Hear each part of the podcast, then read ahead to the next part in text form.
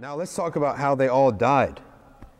All right, how they all died. Prophet ﷺ died uh, natural death, but also the Prophet peace be upon him died from the effects of some poison. All right, that a Jewish woman had put into his food, and the Prophet ﷺ mentioned that uh, one of the causes of his death was the remnants of some poison that a woman had put in his food. Okay, so that's one thing. That's how the Prophet, peace be upon him, passed away. Abu Bakr as Siddiq also died a natural death on his deathbed. Omar ibn al-Khattab was killed at Fajr prayer by a Persian slave. Now, what happened with this Persian slave? His name is Abu Lu'lu' al-Majusi. Abu Lu'lu' means the pearl diver. Persia, if you know Persia, there's a gulf right there, and there, there are a lot of pearls in the Persian Gulf. That's why if you look at the Gulf states, all their flags are ships, right, and pearls. Because pearl diving is how they make their money. So this man, he's a Persian slave, and he works for one of the Muslims. His job is to make money for this Muslim, uh, that is his, his master. So he complained to Omar. He said that he's working me too hard. Right? So he bought the master and they talked. And then Omar told the slave to go. So the slave thought, this Majusi, thought that Omar was ignoring him, his ignoring his complaint. But privately, the Prophet, the Omar admonished the master. He said, "Take it easy on the slave." But the slave, he had a lot of anger inside of him because of this incident and because of another incident. Just in, in general, the Muslims conquering the Persians, so he had a lot of anger inside of him. So Abu Lu'lu, then one day he poisoned his sword he covered himself up and he went to Fajr prayer and he waited in the first row. He waited in the first row.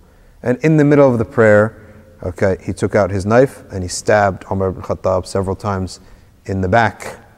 And then he turned around and there was a big uh, confusion. And he also stabbed many other Muslims and in the end he killed himself. He killed himself. Umar ibn Khattab died a few days later from the, the wounds and from the bleeding. So that's how the great Khalifa Omar uh, died. He was actually killed uh, and stabbed in Fajr prayer. 13 years later, in Medina, there were some people from Egypt and Iraq that were unhappy with the governors there. And they came and they surrounded the, the house of the Khalifa Uthman ibn Affan. And the Khalifa Uthman ibn Affan he refused to allow any fighting in the city of Medina. So he disallowed the Muslim army to come and push these people away. Okay? And to make a long story short, eventually one of these people, okay, climbed over the back wall of his house, broke open the door, stormed in, right, or opened the door, they stormed in and stabbed him while he was reading Quran, and his wife had her fingers cut off. Right? When she tried to stop them, they cut off her fingers. They cut off her hand, uh, or they cut at, at, they swiped at her hand and cut her fingers off. Her name was Naila. It's actually a, quite a popular name uh, among the Desi community. Right? Anyone know anyone named Naila? Yeah. So that's Naila. That is Uthman's wife. Okay, and she's a very special woman. She's tried to defend Uthman but they swiped at her hand and cut off her four fingers. Right? Uh, then they stabbed him until he was killed. All right, so Uthman too was killed. Okay. Now uh, Ali ruled. When Ali, Sayyidina Ali bin Abi Talib, all right, the most knowledgeable and wisest and the best judge according to the Prophet peace be upon him, and the gate to the city of knowledge, when he ruled, he moved the, the capital from Medina to Kufa in Iraq. When he went to Kufa, there was another rebellion against him. There are several rebellions against Ali, and he fended them all off. One of these groups, okay, one of these groups ended up sending someone to kill Ali at Fajr. And they stabbed him in the head while he is praying Fajr in the month of Ramadan and he died a few days later. So that's how Ali died. He was killed. So now, how many of the, of the four, of the five, we've covered four? Three of them were killed. Two of them were killed by Muslims. Right? And then the last one is Hassan ibn Ali. Hassan ibn Ali, we said he abdicated the Khilafah, okay? And he gave it for the sake of the uh, keeping the peace in the Ummah. He gave it to Muawiyah. But he also didn't die a normal death. He was poisoned.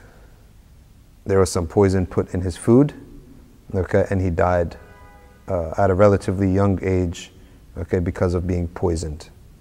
Okay, so these is, this is how the five khalifas. You usually hear the word four khalifas, right? Because they li- they ruled for a long period of time. Hassan only ruled for six months, but this six months is very important. All right, it's very important because it gives us the precedent that if you have to, you can give up the khilafah. You can give it to someone else while you're still alive. Also, we need it to finish the 30 years that the Prophet said. The, the rightly guided caliphate after me is 30 years. Okay? So, this is uh, the khilafah, how the caliphs, how the uh, khilafah was passed down, okay, from one to the next, or power was transmit, tra- uh, transitioned, and also how they were killed. Okay, any questions?